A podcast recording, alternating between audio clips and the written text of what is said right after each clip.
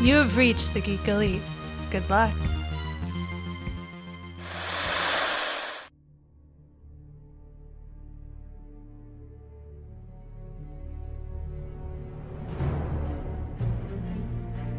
The future comes, and now my watch begins. It shall not end until my death. I shall miss no game, withhold no news, report all rumors. I shall wear no jerseys and plead allegiance to no side. I shall live and die on my webpage. I am the word in the darkness. I am the watcher of the TV. I am the megaphone that informs the realms of geek. I pledge my hands and name to the Geeks Watch, for the geeks and all the geeks to come.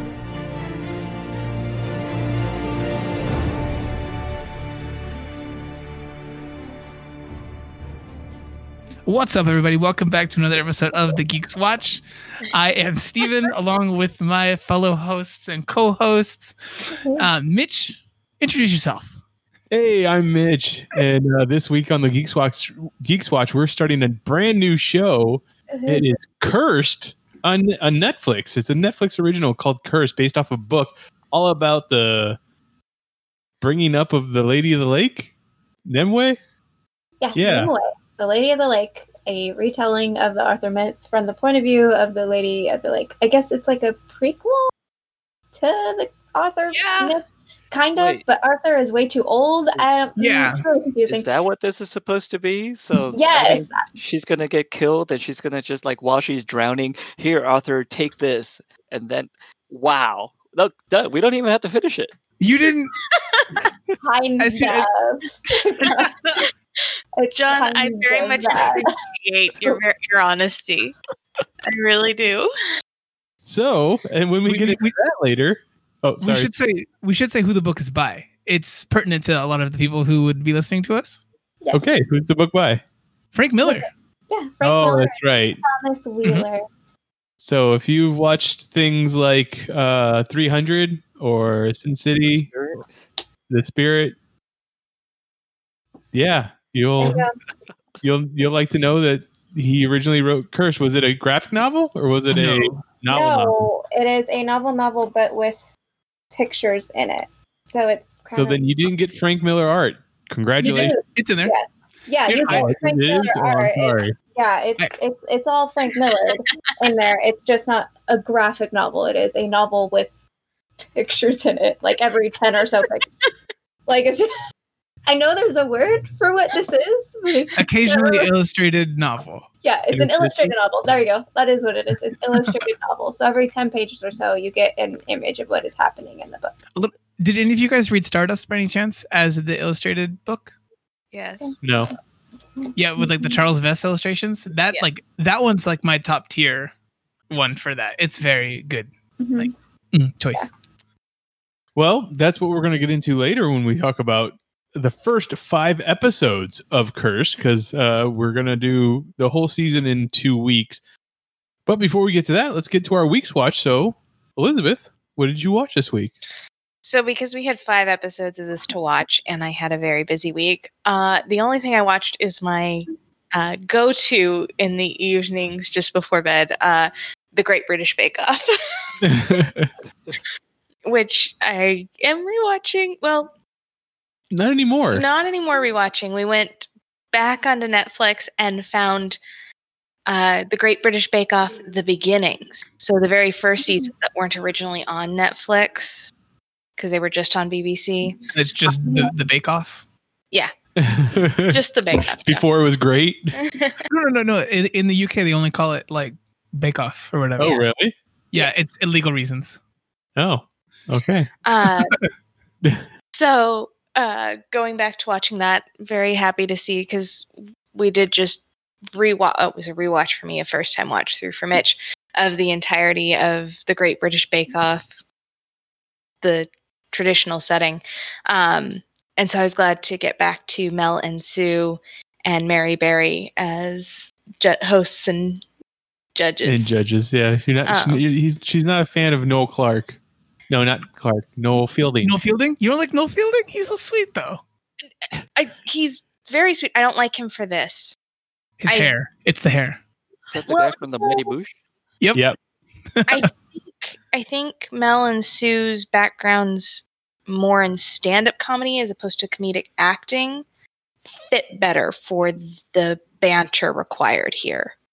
It feels too staged with um, Neil and No. Sandy, Noel and Sandy, because they're both comedic actors as opposed to stand-up comedians, I believe.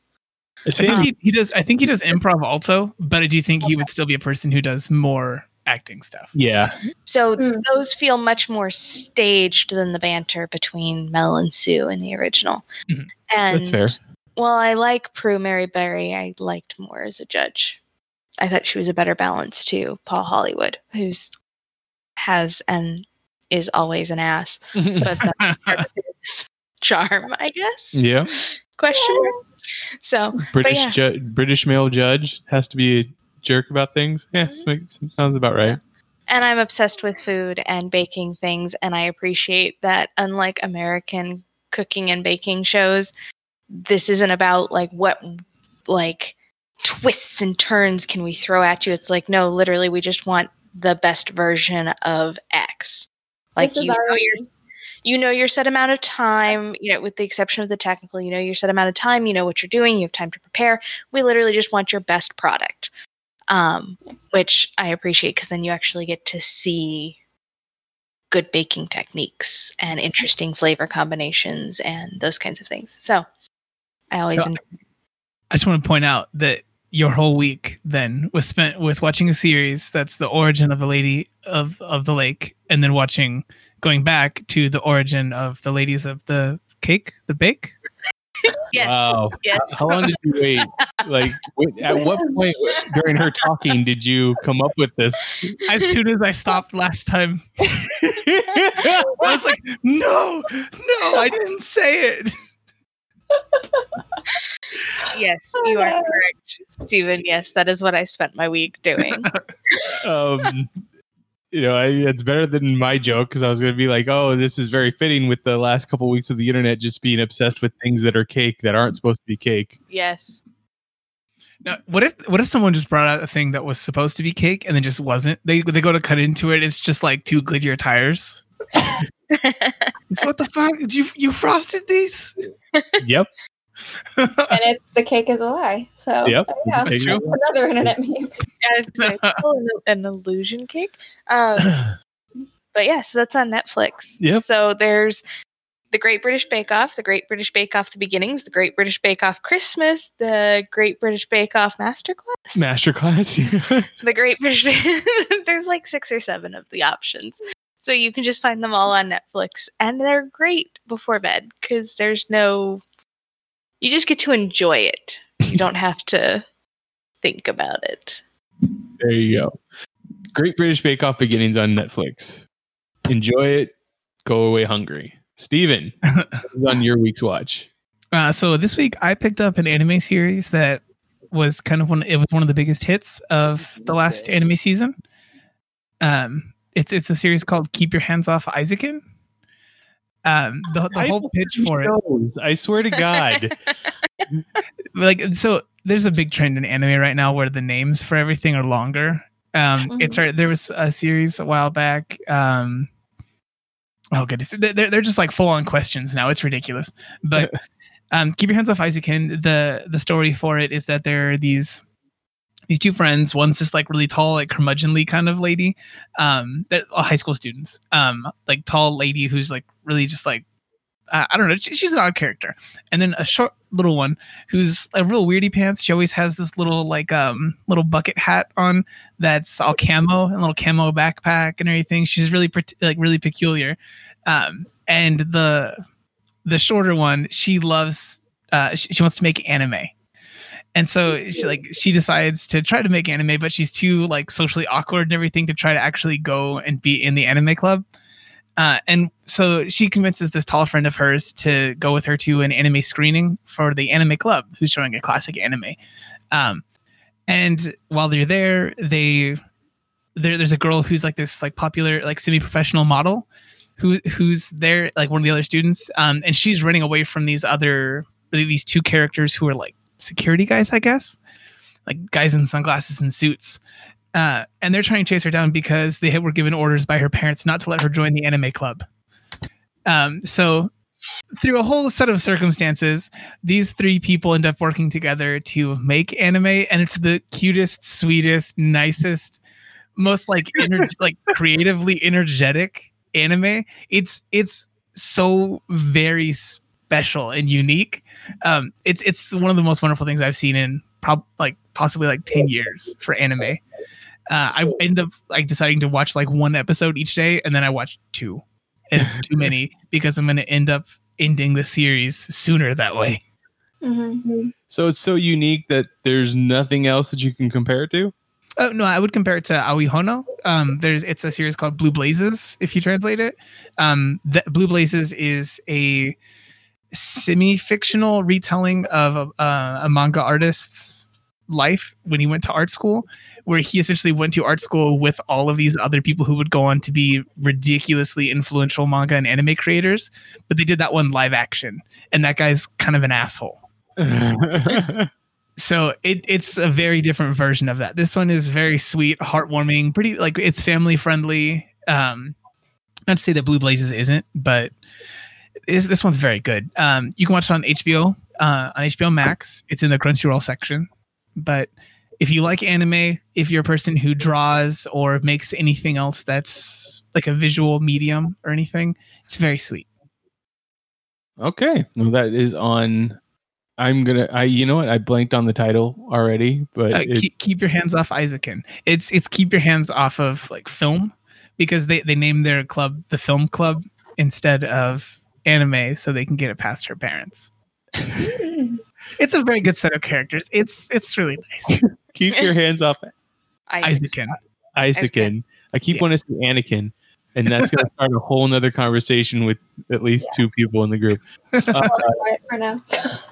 I do. I do want to say that if you liked that because it's so sweet and heartwarming, it reminds me. It's not about manga, but there's one called "A Place Further Than the Universe," which is about a group of girls that go down to Antarctica, and that was very heartwarming and beautiful and family friendly and one of my top animes. So I would recommend that, and I think that's on Crunchyroll. I don't know what else it's on, but Okay, like Crunchyroll proper or in like the HBO Crunchyroll because I don't pay for Crunchyroll. uh, proper. But I pay for Crunchyroll, so hit me up. Does the HBO version of Crunchyroll not have all of Crunchyroll on it? They have a Crunchyroll selection, same as So- all the other like- things like um their Cartoon Network selection, different things like that. Yeah, look look for it because I watched it a year ago and this one won awards, so it might they might have it on the HBO one because it was really Okay. popular. So And what was the name again? a place further than the universe. Okay, yeah, I'll have to look that one up. Thank you. Okay, so if you uh, are interested in watching that anime, once again, you should just go and talk to Steven online on Twitter because he's always coming in with Yeah. an anime. But Also, come find me on Twitter. I just launched an art Twitter. you it's did. um if, if you come find me on Twitter as as Peppermint Gent, you'll see it in my bio. Come by. it's, it's peppermint gent without all the e or all the Yeah, no- no vowels. Your art one, Yeah. right? Yeah. Mhm. Uh, which is uh, uh, on Crunchyroll again. All right. So, Jessica, what did you watch this week? Uh, I watched what you watched not that long ago. I watched Palm Springs on Hulu. Oh, Hey. I really liked it, even though it led to a major argument between my father and I about the endings. So really? yes. I, What was is the it- argue? Is is, is it it- like like whether it was good? No, not whether it was good, but whether how it ended, basically. So I don't know if it is it too soon to talk about spoilers yet on that one. I can't remember how long it's been out. I, it's been out for a week It's like and a half. weeks? No. It's only a week and a half. It doesn't. Okay, this contains spoilers, so if you don't want this, uh, skip ahead five minutes. Well, it might- I mean, Is you, first you got to check with Steven and, and John first. Right? Either one of them care about spoilers. I've I've watched this. Oh, you watched it? Okay. Yeah. I don't Yeah. even know what this is. So John, Okay, you'll like all it. You'll like it. I'll You might not it. want spoilers. Yeah, no, I mean, he doesn't care about spoilers. You do. Do you care? I don't no, I think he'll care about this one. I think John will care about this one. all right, I'm gonna Headphones I'm gonna, off 30 seconds. I'm gonna take my headphones off, and then I want you waving wildly when it's Uh-huh. time. Okay, Okay. got it. I I wave wildly when I talk though, but okay. Um, so, um, So the ending, he had an issue with the ending. He thought that they didn't get out. They he thought that they just got in another loop on the next day. Ooh, I would Yeah. Can I can I wave my hands now? No. No, not quite We're yet. gonna talk about this first. No, but We're gonna discuss what it, what what they thought in here depth, in depth. a little bit in depth because I need to talk to someone about this show, this movie. Jesus Christ. Oh no. So now Sorry, John. I would say that if they didn't get out of the time loop, they died. That's why you see the dinosaurs. Yeah, that's that's a good one. But see, like my whole dad's idea on why they didn't get out of the time loop was to, and he told me as a writer, he told me immortality is the happy ending. Bullshit. And I was like, no, it's not. And he's like, of course On it is. what You live forever. planet? And I was like, you have not read enough. I was like, you have not. Like the human brain does not like it was a huge argument over whether or not them continuing in the loop would be the happy ending. And Yeah. I, and he he thought that they remained in the loop because he all of a sudden remembered the dog and he was like, why would they go back to that house if they weren't still in a loop just for the next day?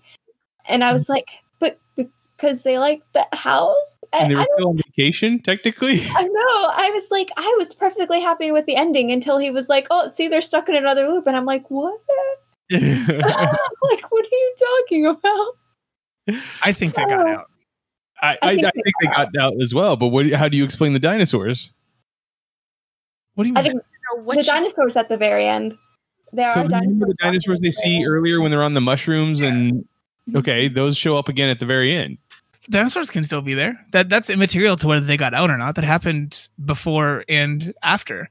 The, There's there's weird shit going on was- inside that inside that time loop.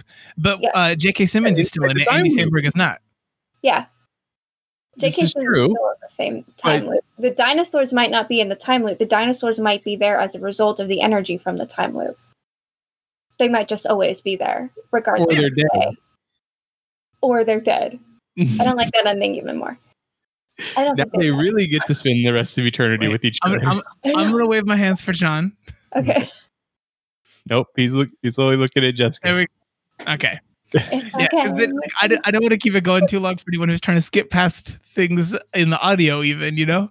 I mean, I said five minutes. I, I gave a time. I just I don't. Five minutes is so long for John to have his headphones off. Even Pretty sure we're I think that was maybe a minute. okay, that's good. So in this time loop movie, and that's what it's about, John, is it's time loop like Groundhog Day. You remember when I talked about it a week ago? Okay, so uh, it's been out for two weeks, by the way. it has been out for two weeks. Okay, Yeah, since the tenth. uh, how you you you ended up liking it, but how does it compare to other for you other time loop movies? It actually might be my favorite time loop movie. Ooh, all right. Movie. I Is like I one with Russian Doll is still very good and like top show of it, but like movie wise, I think this one switched it up enough that it was enjoyable. And I especially like the that it the psychology of it a little bit. And I especially like what the um I can't remember her name, but what the lead female character ends up doing to solve their problem. I think that was the best solution ever. I, I feel so bad for That that what I lady. would do. It. Yeah. Think about her. Her life has been awful. Like she apparently escaped from the USS Callister and then was going to uh, her sister's wedding, and then had all this crap happen. Like what the fuck? Don't forget she met Ted Mosby along the way. Well, that's afterwards. that- She dies. the weirdest thing.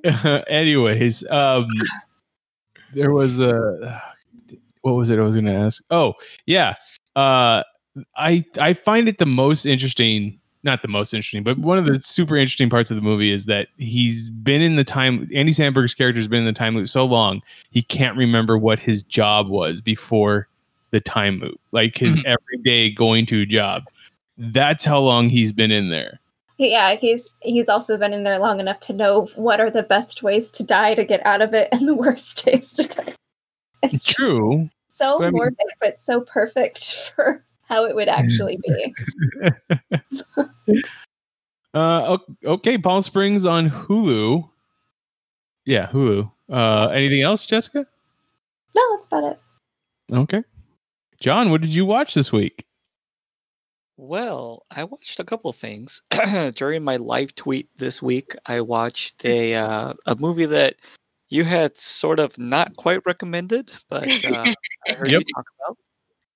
And um, I was like, well, this can't possibly be worse than Beverly Luff Linn. And to my pleasant surprise, uh, I thought this movie was actually really damn good. I thought this movie uh, was well done, well written, a good story. Um, all these things I cannot say about an evening with Beverly Luff Linn, other than um, that one was just awkwardly trying to be quirky. Uh, I don't know. I really liked everything about Ingrid Goes West. Uh, to me, it was like a female Joker, in a weird way. Um, and to get the Did full make that details, comparison. huh? I said you did make that comparison in your tweet or I did, yeah. she's basically just a character that's, uh, you know, definitely has some kind of untreated um, social disorder, to put it mildly. Um, but deep down inside, she just wants to belong. She just wants to connect with someone. Um, but you know, she's a crazy person, so she goes about it all the wrong ways. But I still think it was just really well done. Um, again, this is definitely not in the same ballpark in my opinion, as a, a evening with Beverly Luff Linn. Uh, that movie should just be burned and like every digital copy scrapped from the internet. Um, but that being said, I definitely had a good run through of my experience watching it on my Twitter account. So if anybody really wants to relive that moment, maybe sync up the movie with my tweets. It won't make any sense, but they're not like time stamped or anything. Uh, but you can basically see the whole progression of what I went through watching that movie. It was what deep. I really want to talk about is a movie I didn't have a lot of hope for and ended up surprising the hell out of me. Uh, I watched Doctor Sleep. Hmm. Now that's a great movie. Yes, and I'm surprised that we can't agree on some things and others which are so far apart. But yes, I totally agree that this was just a well done movie of in and of its own, but it's also a worthwhile sequel to The Shining. Not only that, but I found it interesting, kind of on the meta, that this is a book written by Stephen King, who hated the adaptation of Stanley Kubrick's The Shining, but yet this book feels like it was a sequel to the movie, not to his original book.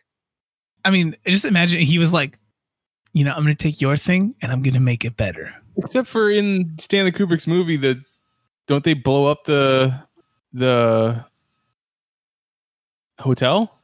No, that was in the uh, Steven Weber version. Oh, okay. So in the was- original book, they blew up the hotel. Yes, and that's why I'm thinking they did that here because I feel like at some point Stephen King was like, "I'm gonna get my motherfucker," you know, and But in, the in in the Doctor Sleep book, do they go back to the hotel?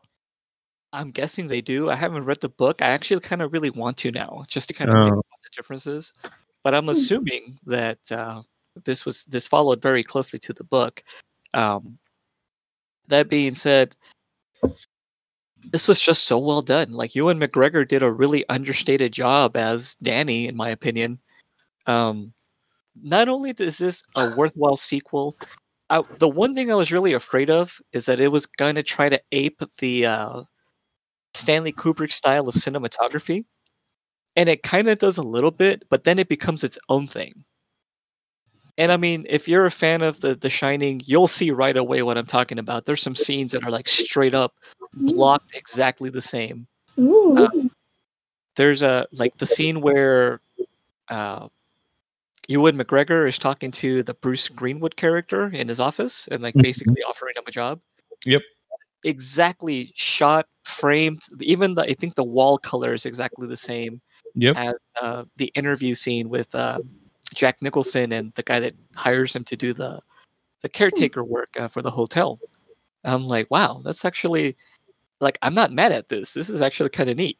Yeah, doc, uh, director uh, Mike Flanagan goes into like a whole thing about how he picked certain shots to make sure it looked exactly the same.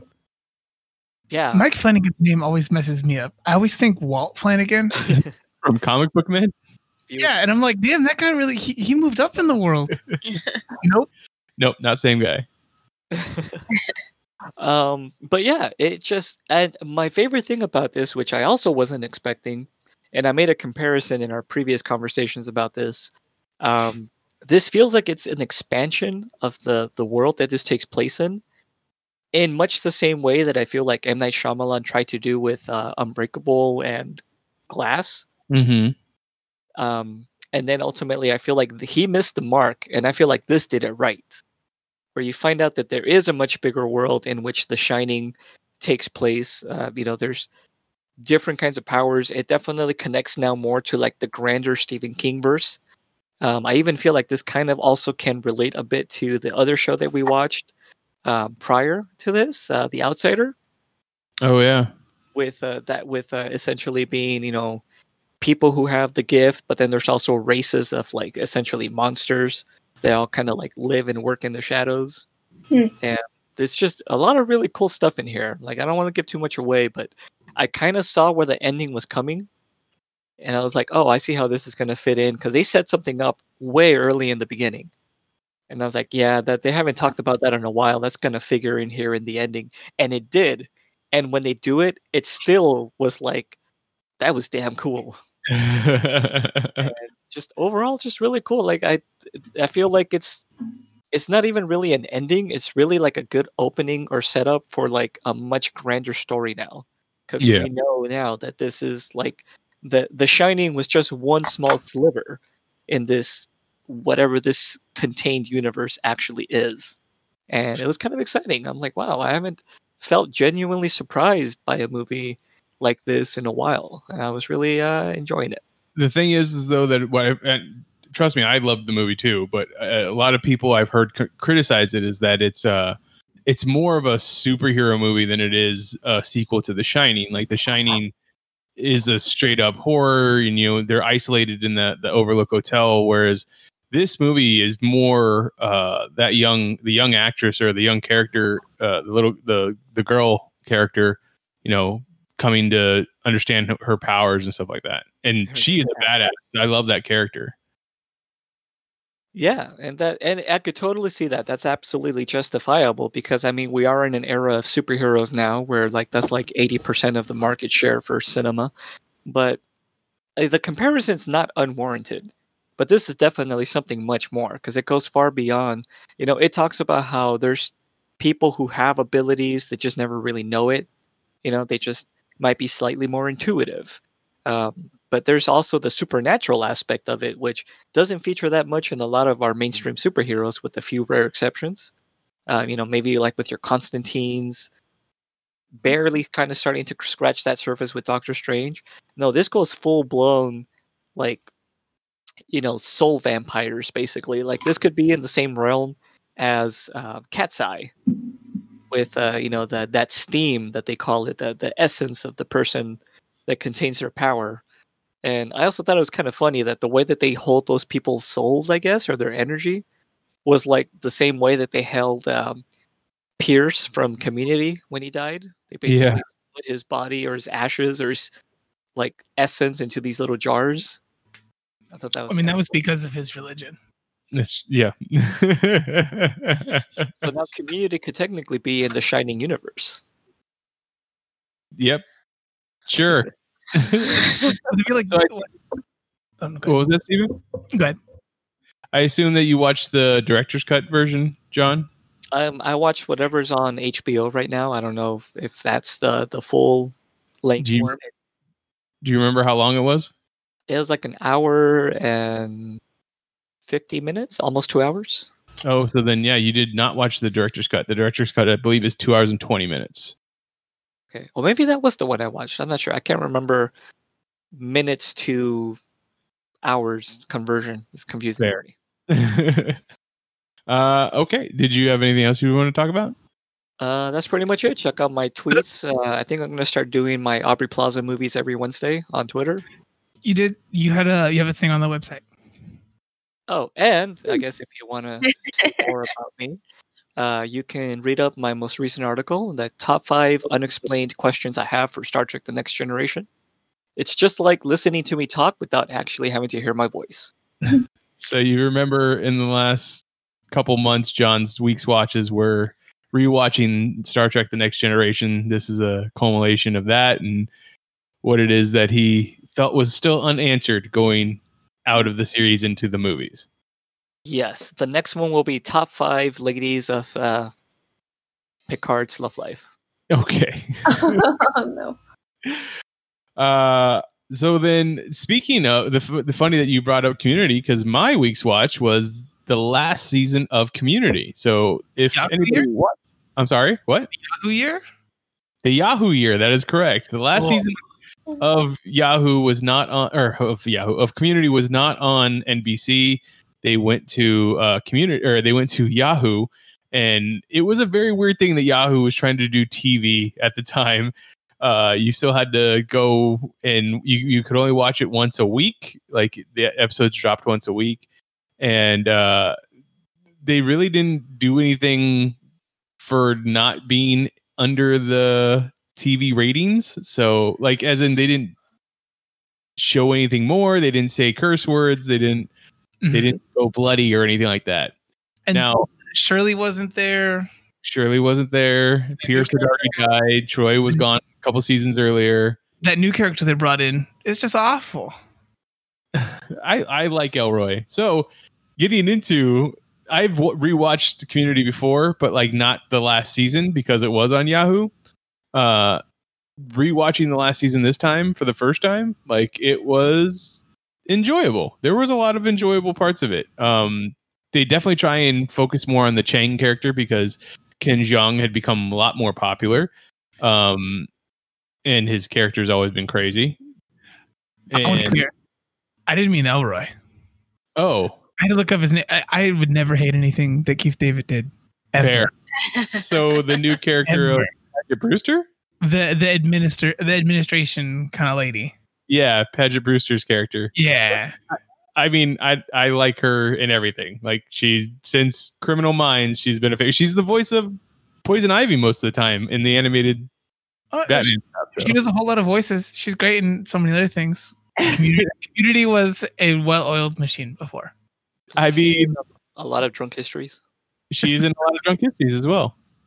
Uh, so yeah, I I, I rewatched that. There, the the last scene of the last episode is a very once you know the show is known for its meta ness is the advertisement for Community the board game, and it it so ends the show on a downer, but it's so like perfect just for Community in the way that you're you like they explain that we're in a board game and we're in a commercial for a board game and you don't you were never born. You don't exist.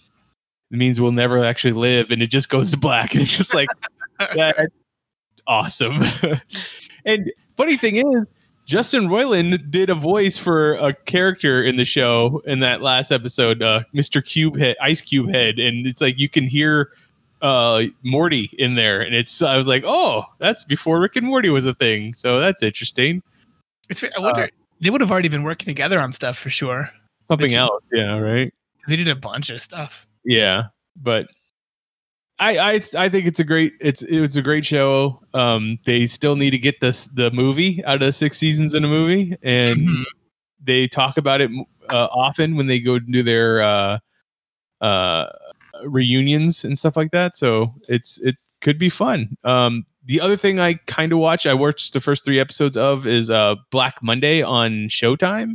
It's Don Cheadle's show set in 1985, a year before the 1986 stock market crash, and it is it's funny, but it's also very raunchy and very much 80s. Like there's coke everywhere, there's terrible hairdos and outrageous fucking clothing. So, uh, if you like Don Cheadle or Paul Scheer or Regina Hall, uh, definitely give this one a watch. Okay, Yeah. all that being said, let's get into Cursed on Netflix. Yep. So Cursed is based off of, I think we mentioned before, the Frank Miller and Thomas Wheeler book. And the book was published in 2019. The show came out in 2020. So basically, these were both worked on at the exact same time, which I can't even imagine doing as a writer. Is um, so you're not, you're saying there's not a bunch of fanfare for this book yet? no, I, I It just came out. It just came out, and I don't even think it was that because I hadn't it hadn't been on my radar until the show happened, and I was like, how do I not know about this? Like, this sounds like something I would have picked up if I saw it in a bookstore. Um, but nope, it was just one of those. You already have your name out there. We're going to go ahead and do a show for you and let you do a book at the same time. Kind of, sort of, just great things. And I think you Steven mentioned on something else that it seems to be a, a running theme with at least comic book shows that the comic book comes out and the show comes out really quick. Like Yeah. you make the comic book for the sake of the show. Yeah, it's like Skybound, or yeah, Skybound seems to be like essentially like farm to table. Mhm. Well, I mean, that's all. That's all Robert Kirkman. Like that, he found as soon as he got, he hit it big with Walking Dead as a TV show. Like everybody was coming at him, like, "Hey, what's your next thing?" So he's like, "I might as well make a comic book and then sell it off and get people to buy it." So, like, I- that's, that's the same thing that happened with uh, Keanu Reeves and his new Berserker comic book. Like the the idea they were like, "How about you make it a comic book first, and then we'll make it into a movie?" Like Yeah. kind of. Thing. And let's It- go ahead and make that character look exactly like you, Keanu. Well, Reeves. it, it, it, he, he writing it. Well, and, and now like we have a lot of that kind of stuff where they're actually using their likenesses a lot more, like uh, Excellence with Michael B. Jordan. Like it's just they're just going straight to it. Mhm. Interesting. I mean, I guess you get all your money at the exact same time, but still as a writer, I don't I could possibly work on two things like that at once. I, I the amount of coffee and other drugs that these people have to be taking to do. this. Well, um, Are Yeah. they perhaps writing the book by committee because they're also writing it in a s- screenplay version at the same time in a I writer's room? I don't know if don't they know. give them that specific of a thing for it because I feel like watching the show. I, I'm sorry if I'm jumping the gun on this one. Watching the show, it feels like they had bullet points, a few essential quotes, and then Uh-huh. everything else was filled in like on the day at the on the set. yeah, it it does follow the book relatively well. I'm only halfway. I stopped reading the book because I didn't want to like really compare the show to the book and i actually but i actually ended up reading about the right amount anyway for the amount of episodes that we watched Yeah.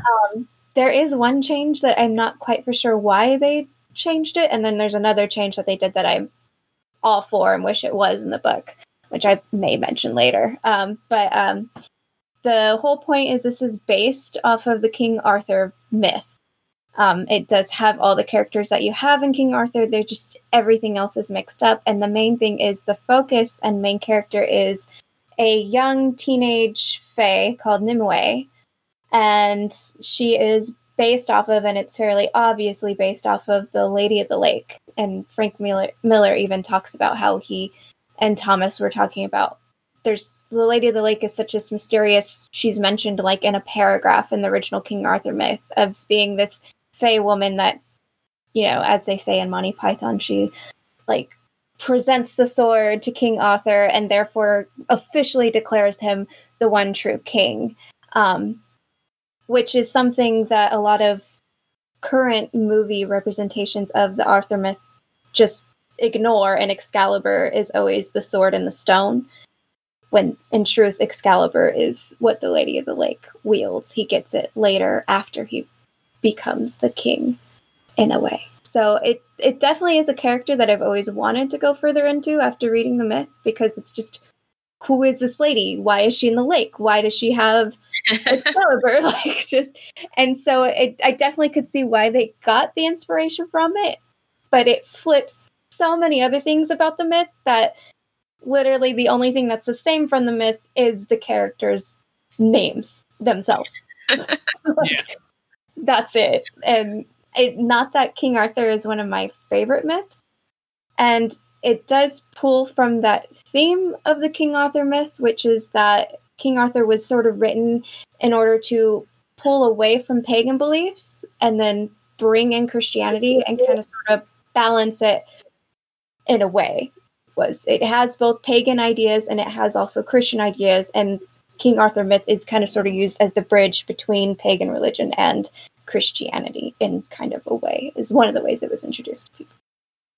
So Hmm. it does kind of sort of have that theme, and it shows that at the time there was a lot of imbalance between pagan and mean ass Catholic Christians coming in to just destroy everything pagan. Yeah. we, still, we still have Christmas trees and wreaths. Well, we do, but that's how like, using myths like King Arthur is how they kept Mhm. those pagan ideas. It's I mean St. Patrick's Day is the same thing. St. Patrick used um, are the clover for his Holy Trinity, which Mhm. is pagan for luck. But now, oh no, it's it's lucky because it's holy. Like it's Jesus. So it's Jesus. No, I don't know about you guys, but personally, um, I don't know if I just grew up with too much of it. A lot of um, like uh, Arthurian stuff was mixed into sci-fi and fantasy in a big way. The Mist of Avalon books and everything, obviously, Yeah. um, from the '80s, '90s, like those were ridiculously popular and very big books for my mom. So I grew up with, I was just steeped in it. So I've been pretty done with Arthurian things for, Yeah. for quite some time. Um, the most recent one where I was actually like, oh, okay, yeah, it was Once and Future, the comic by Kieron Gillen. Um, Hmm. I, I think that that might have. I only had so much room left over after that one, letting that one in. Uh, having this one come in and also be Arthurian stuff, like I'm nope, I'm full, I'm done. I don't think- want more of it. yeah. The other thing that this one sort of has too much of is typical young adult tropes. It is Yeah, like- very young adult. Like episode five? well. and like it doesn't look good. This like this looks like the old like 90s Power Rangers movies No, Yeah. in the like- sets. This looks like the um, the Knights of Tir Na Nog. Yeah, Mystic Knights of Tir Na Nog. Yeah, 100%. Also, grateful. I I don't even know what that is. The, Mystic Knights of Tir Na Nog was a not so great series that Saban tried to make of their own series, and they were like, "We'll make it Western. We'll put them in Knights armor instead of Power Rangers." It's basically neither Irish Power Rangers, like literally. Yeah, it was Okay. weird. the the initial episode where you get her walking in the like the forest glen and the the hidden part like that had pretty decent graphics to it like it Mhm. really looked like a magical forest and then you just lose that it's just gone It- That- detail I I'm was wondering if if there was anything odd about the like the places that they intended to shoot because there were a couple places where they actually used like practical spaces, like actual locations for shoots. mhm. yeah And then so much else was on a sound stage with like a jacuzzi for the tub where Arthur shows his butt. Yeah. Like I I'm There are hot springs that exist out there that you could go to. But that was an obvious hot, hot tub. oh Yeah. yeah. yeah that was But what I'm saying is, is they definitely could have found a hot Oh spring. yeah. yeah there were so many parts where even like where she was supposed to be in a forest um where they could I, I feel like i'm just going to talk a whole lot of nonsense about it there were parts about the series that i was just fine with i i like this version of merlin uh yes but but s- for so much else.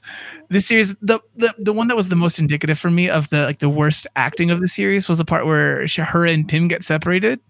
Uh, she gets knocked off the horse and then she get she gets back up off the horse and goes like what? Like it's- it's literally like the some of the worst like high school not not not even high school drama club level acting um there, there's some good high school drama club actors but it's really bad. She looks around like i have to let everyone know my head hurts by going what? And then and her and she Pym get pulled away. And then she like they do like lip service to the idea of them getting pulled apart and trying to go towards each other. She gets away from the guy who was pulling her away maybe 15 feet away from Pym looks at her and then just runs to the opposite fucking direction. Yeah. It's just it's kind of it's hmm.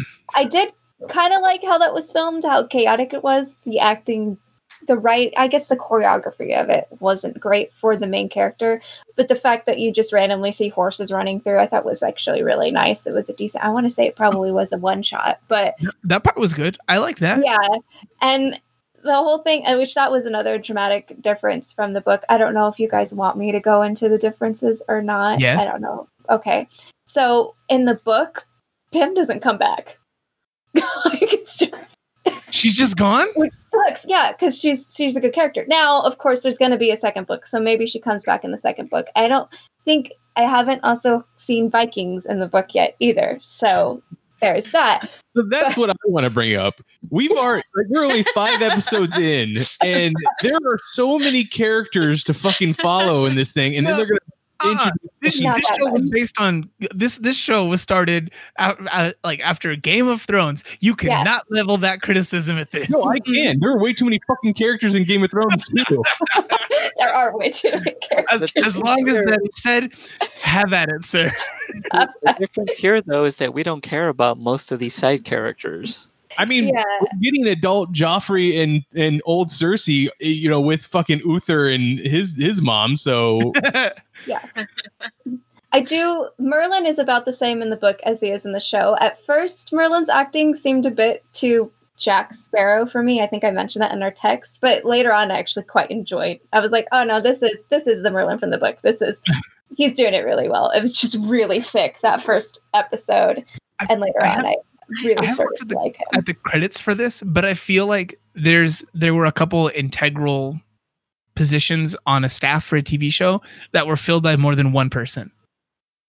Like maybe it was like there's less than one showrunner, someone who should be overseeing something mhm. uh, for consistency across scenes. But there are so many leaps, and I don't know if it's just being a person who, in any way, shape, or form, has been involved in production. Mhm. Even just in the the last episode, where there was supposed to be a person who was like playing guitar or like lute kind of thing in the background of the scene, that like they're playing the thing and it's not even like the same speed of what the like the strum is supposed to be. Uh, there- there's a guy there's like a flute that happens in this in the song and they knew the flute was going to happen because a guy comes up and he's supposed to be whistling the flute part. There's so many problems with Hey. the production of the show though that i just what like i don't know what it was. Did like is someone too young? Is the main star under the age of 18 and they have to do like kid actor rules where they only have her for like four No. hours of a day No, Katherine because, Langford is definitely over the age of twenty one. that's So yeah. here's my question: When when did they shoot this? Last i year. don't yeah it had to have been a yeah, while it ago been last year. Yeah. Okay. it, Because it, wasn't- it wasn't recent it feels very rushed. Yes, it does. That's I think that's the problem is because like there's a lot of potential in this story. I Oh, feel yeah. like Oh, yeah. like there's and I actually like I don't think the acting in of itself is necessarily bad. Like there are some scenes where I'm like, "Ooh, that was like you should have done another take of that." i don't know No. i don't know if we come down on the same side for this one Well, because I guess for me, and, and I don't, as we talked about, I don't get hung up in production. Like that's I don't mm-hmm. care. Like that's just not my thing. And I only care if the acting's bad. If it's so bad that it pulls me out of the story. It- And this acting, and this acting isn't that bad. w- during the part where her mom was like dying to the point like she crawled into the room where that rock is or whatever there's just blood there's a blood trail not a small one a massive blood trail. And then nimue comes up to her and she's like like she's just sprawled out on the floor. She is dying. Her last breath is reserved to tell her daughter to take the sword to merlin. And then nimue comes in she's like mom and she just gets up she just fucking gets up and she's like Nimue, you got to take this thing anyway. Hold up, like let me fix your hair. Like they have a lengthy conversation. Her mom is not like breathing heavily or anything, and there's not a wound on her. That didn't pull you out. This is it's No. magic. I watch mm. Power Rangers. I don't have a problem with them getting hit and sparks flying out of their suits. This show is a bridge too far for me. I think the problem is is that I this think- show was definitely is definitely on a production value of like sci-fi channel. Like they they put a lot of money into that pilot, and then after that, you don't get much else. I feel I just I feel like the acting in the show Vikings is better than or not Vikings. I'm sorry, Vikings is very good. The um the show Norsemen on Netflix. The- like the office for Vikings is more believable and realistic than that. And that's crazy. I want to watch that now. That sounds like It's it's really good. I mean, I'm not, yeah, I'm not blown away by the acting, but it's not so bad for me that it it destroys it for me. But Yeah. it the storyline feels choppy. Like they ended up with, you know, Yeah. like, okay, we filmed a thousand hours and we're only going to show you 50 of it. yeah. the choppiness comes at the end of episode two and episode three when Arthur takes the sword. That doesn't happen in the book. That was the Oh. one change that I hated. What, what was supposed to happen there? He just stays with her and then they meet Morgana. And also, the change I like is that Morgana's not a nun in the book. She's literally just just his half sister, lives in a thing. She's not a nun. She's basically starting to learn kind of sort of she's implied that she's trying to learn magic basically which in the original tale morgana is a sorceress. So Yeah. that makes sense. Um morgana's backstory is a lot better on the show than it is in the book. It makes a I- lot more sense for a character. But in the book arthur he literally stays with nimue they do the lake battle together that is well before they meet i want to say it's before they meet morgana in the book that where she just slays all the red paladins which is where in the book it makes more sense that the paladins are really pissed at her and she gets the name wolf blood witch. Whereas before like for the show she just has the wolf blood witch name because she killed the wolves. But no in the book she has it because they see her as a monster because she slayed a bunch of them a bunch of paladins. It was an embarrassment to the church. So that's where you get their hatred a lot more it, it makes a little bit more sense but instead they chopped it up with arthur taking the sword which I don't necessarily agree with because if you're basing this off of the Arthur myth, Arthur does have to make decent decisions. Arthur is basically like a Captain America type thing. This, although this Arthur does have a kind of sort of darker background, he is a self sword over a knight. Um, in a way, trying to gain knighthood, he's still in general a good person, but him just straight up taking the sword to do what he does with it to get in a tournament is to me off character. If th- if that doesn't exist, in the, if that doesn't exist in the book, why did they make it happen? Because it happened. Nothing happened with it, and then he just had his whole conversation with her about like, "What if you're my honor?" Because feel they like- needed to, they needed a filler episode. They needed to make ten episodes instead of just eight. I would say don't- it's a filler episode. I also feel like they did it to change up Morgana's background to make her the the nun with the girlfriend and introduce this new bad. What is her name? I think I wrote her name somewhere. Iris. I thought she was. Iris. I thought she I don't think be she's in the book. Yeah. I thought she was going to be Morgana. no, Morgana is Morgana. But See, I I, do like, so compared to the myth, I do like this backstory for Morgana.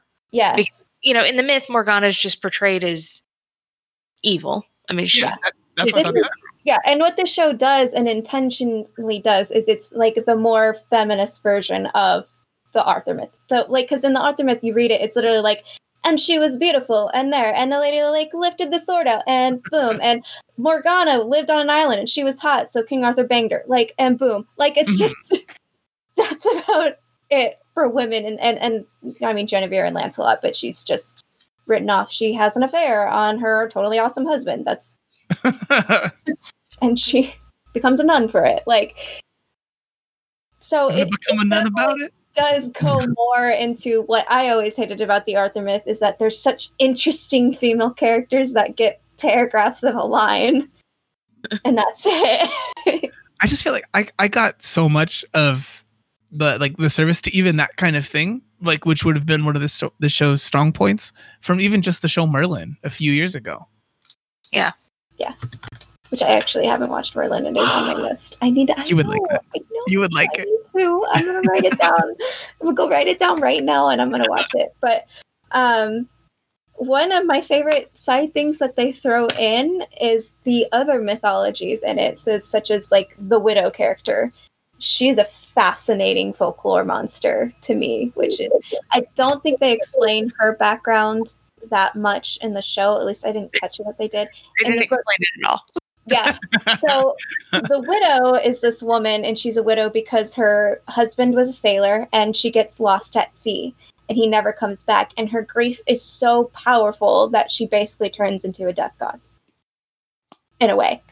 So she's sort of, so almost like a banshee. So she gained her immortality through grief. and that's why she wears the black veil and anything. And they they show it in the book. Merlin actually teases her, and he, he sort of mentions that he like heard about her husband or whatever. And she literally, even though it's been thousands of years, is like, "Is he coming back? Did they find a ship?" kind of thing. Like she's slightly more defined in the book than she is in the show, but that's her background. And I absolutely love those like grief stricken gaining immortality through grief kind of sort of things. It's fascinating. I also quite enjoyed the Leper King too. Um, he's a fascinating character. My like, like my, your irrit- my irritation is the twist we got at the end of episode five. One, I'm very glad that we're binging this because I'm not sure I could watch it episode at a time. Like I feel like Yeah. that would be exceptionally painful. but Merlin being Nimue's father, I'm like that doesn't that doesn't That- fit with the myth. Uh, yeah, that doesn't fit with the myth at all. I did not know that. Now, eh, which I hadn't gotten to that part in the book at least. Like I like, Yeah. they're a little bit further than I am. I'm probably about to read about that. But um the other twist that flips the myth is that Uther Pendragon is not Uther Pendragon. Yeah, I do like that. Is that the queen? Because that I mean the whole point of King Arthur still being the one true king in the original myth is that King Arthur is the long lost child of Uther Pendragon. King Arthur's line is directly from Julius Caesar's line in Rome. I want to say. Yeah. Pretty sure it's Julius Caesar. Yeah. So that's that's what makes him the one true king. So it's such an interesting switch, and I'm wondering if Arthur's father is not going to be King Uther, if it's going to be somebody else. So. Hmm. Because that was to me was like, oh, what? Like she had a stillborn and just replaced it with somebody. That's insane. Yeah. so, do you have theories on who the midwife is? Nimue's mother. You don't know that for sure. He said he said that he was pro- protecting her. He obviously did not protect her. yeah, Merlin's also a liar in this show. Well, Merlin's a mm-hmm. liar in the myth as well, but That's a huge liar. But Maybe the reason why Merlin is so depowered is because his powers went into Nimue.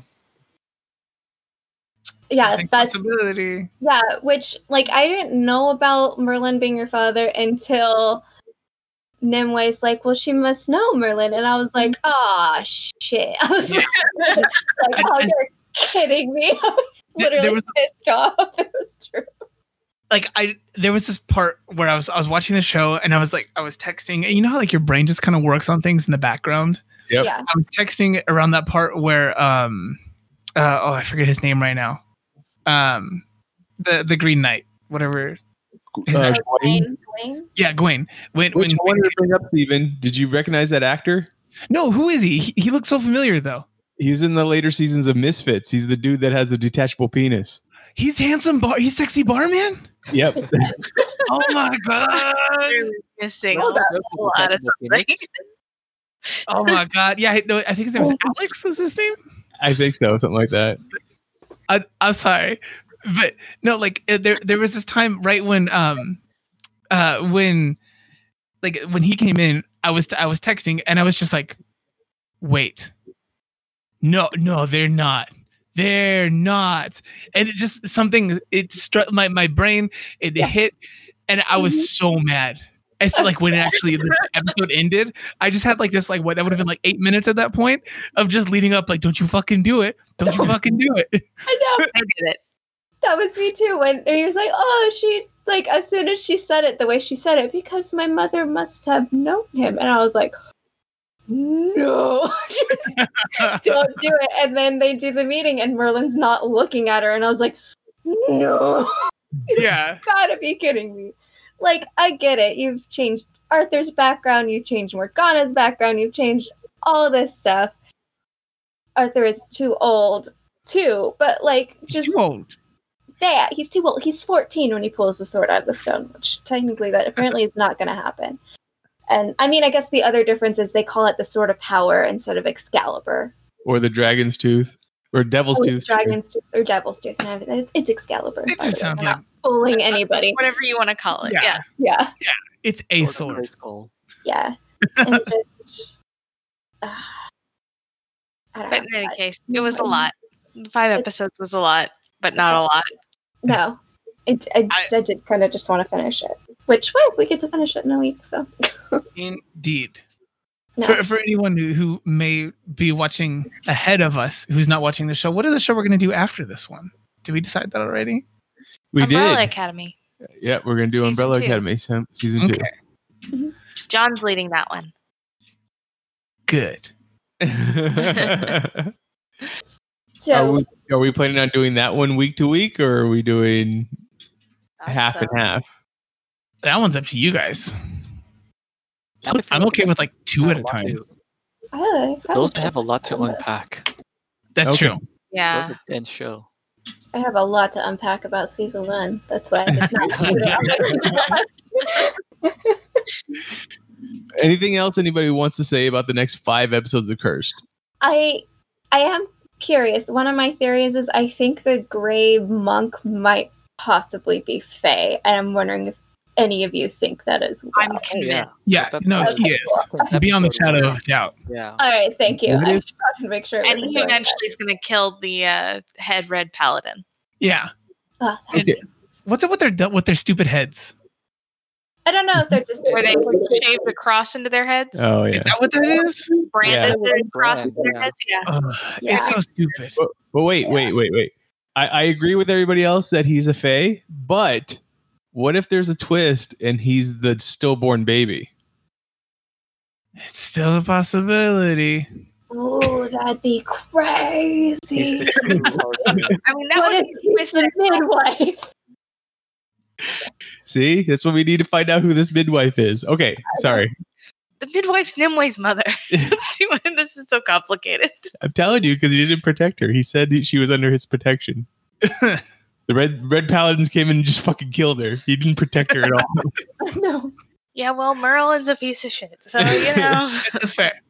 Even even in like the Disney version of, of Merlin, he's still kind of a doo doo. yeah, no. Merlin is never a pleasant person.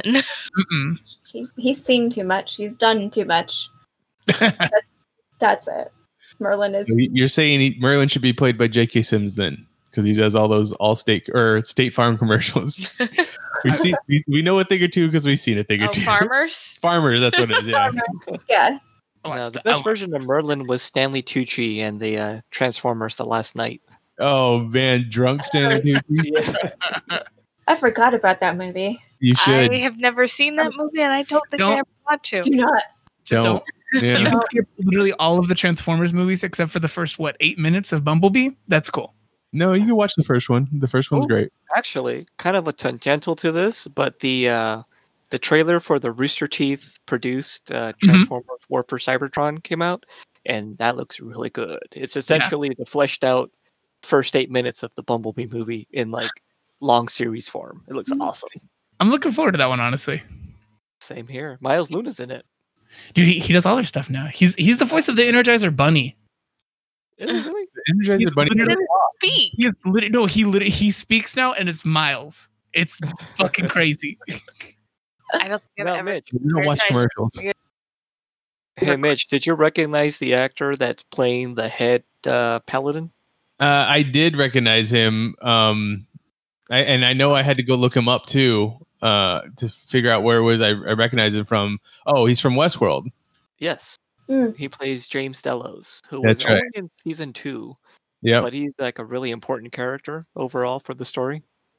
Mm-hmm. And um, yeah, I am so tired of just the trope of the inquisitorial groups that go in and try to stamp out, you know, pagans or natives under the name of this savior who like they're completely doing the opposite for. I just hate it. It's such small dick energy. Like people need to stop taking, Is this you know, thing? Is, is that's what actually happens frequently I know. Yeah. I was if you're tired of it, imagine Right. being in nature. why does this keep repeating in history like you know when i read the story about how like the the conquistadors and the the, the priests that went with them destroyed all of those tablets with all this like astronomical information that the Mhm. mayans had i'm like why you stupid idiots why no dumb i hate you i hate these people i just hate those people no, imagine imagine if you're tired of it, imagine being of an indigenous group. Yeah. I mean, if I go back far enough, John kind of is. No, what I mean, like at the time when it was happening. okay. Like directly affected, yeah, I'd be like, dude, you suck. uh i my one of my things I, I had an issue with is that they you know i know i only have like d and d versions of paladins in my head but they keep calling them paladins and i'm like those aren't paladins. They didn't divine strike anybody. They're not even wearing holy armor. They're wearing robes. Oh also they're pope. Like what is up with that dude's face? Like is there gonna be a scene later where he de-ages and then we see the actual actor beneath all that prosthetic makeup? No, they cut it just like they did for Guy Pearce. Uh, no i understand okay maybe Oh no, we're meant to see a flashback. That's why he's gonna be younger and you know probably also had sex with Nimue's mother. Oh my god, he's actually Arthur. oh one thing one thing i did i did like and i, I told this to elizabeth was that uh when um what was it when the the the the widow speaks to merlin for the first time she's she's like oh the shadow lords are not going to be happy about this. And oh. when he first mentioned that i'm like oh there's going to be like this you know dark group of demon lords and stuff like that. And then when we get to the leper king and it's like it's more like shadow council. It's more like hey there's a government that or these there's a council of people that is actually directly the kingmakers. kingmakers yeah stuff like that so i was like oh that's a lot more interesting yeah. Do you think that, was, that one was more interesting? i think that's more interesting than shadow because i've seen so much stuff that's with that kind of stuff I guess I don't know. In that moment, I was just like, ah, cool. He's like a fat, gross, like pussed up, like Koch brother. yeah exactly yeah, It's far more. It's far closer to reality Yeah. when our kings are elected officials are really chosen by a small group in the shadows. yeah mm, That's about right. I did like the the Boudica reference too. Right. Weird, but Boudica. I, this makes me long for the days of when we were watching The Great. does it now Wow. you can you can yell at a huzzah then No, I, I liked that show. You guys rushed the ending. I liked the show too. We we have other things that are coming out despite the fact that nothing can be shot right now. No, there's nothing else happening anywhere. okay We might have to make our own content and then talk about that. i mean that seems unfair Seems a little biased. We just have to get other people to talk about it. Okay. So, Steve, where can people find you online? You can find me across all social media networks as either Peppermint Gentleman or Peppermint Gent. Come find me. And make sure you check out his new uh, art Twitter page. Indeed. Uh, Jessica, where can people find you online? you can find me on Twitter as JM Bailey Writes. Uh, you can also find me on TikTok as the same if you do the TikToking. TikToking. John, where can people find you? You can see me live tweeting on Wednesdays now for my Aubrey Plazathon on Twitter. Uh, I am at Magic Bollocks. And yeah, I guess if you really want to, you can also read things that I write on Geek Elite Media. Elizabeth, where can people find you online? With the rest of Geek Elite Media at Geek Elite Media and our Facebook page forward slash Geek Elite Media. Find me on Twitter. I'm at Mitchipedia. G E M. G E M stands for Geek Elite Media. Please check out our website, geekelitemedia.com, for archived episodes of this podcast and other podcasts on our network. Check out our Patreon page, which is up, and check out the tiers. See what you can get if you want to be one of our sponsors. Also, rate and review our show on any podcatcher that you use. It helps spread the word of our network. But until next time, this is the Geeks Watch on the Geek Elite Media Network saying always remember to geek Geek out. Out. This concludes our broadcast. Beep.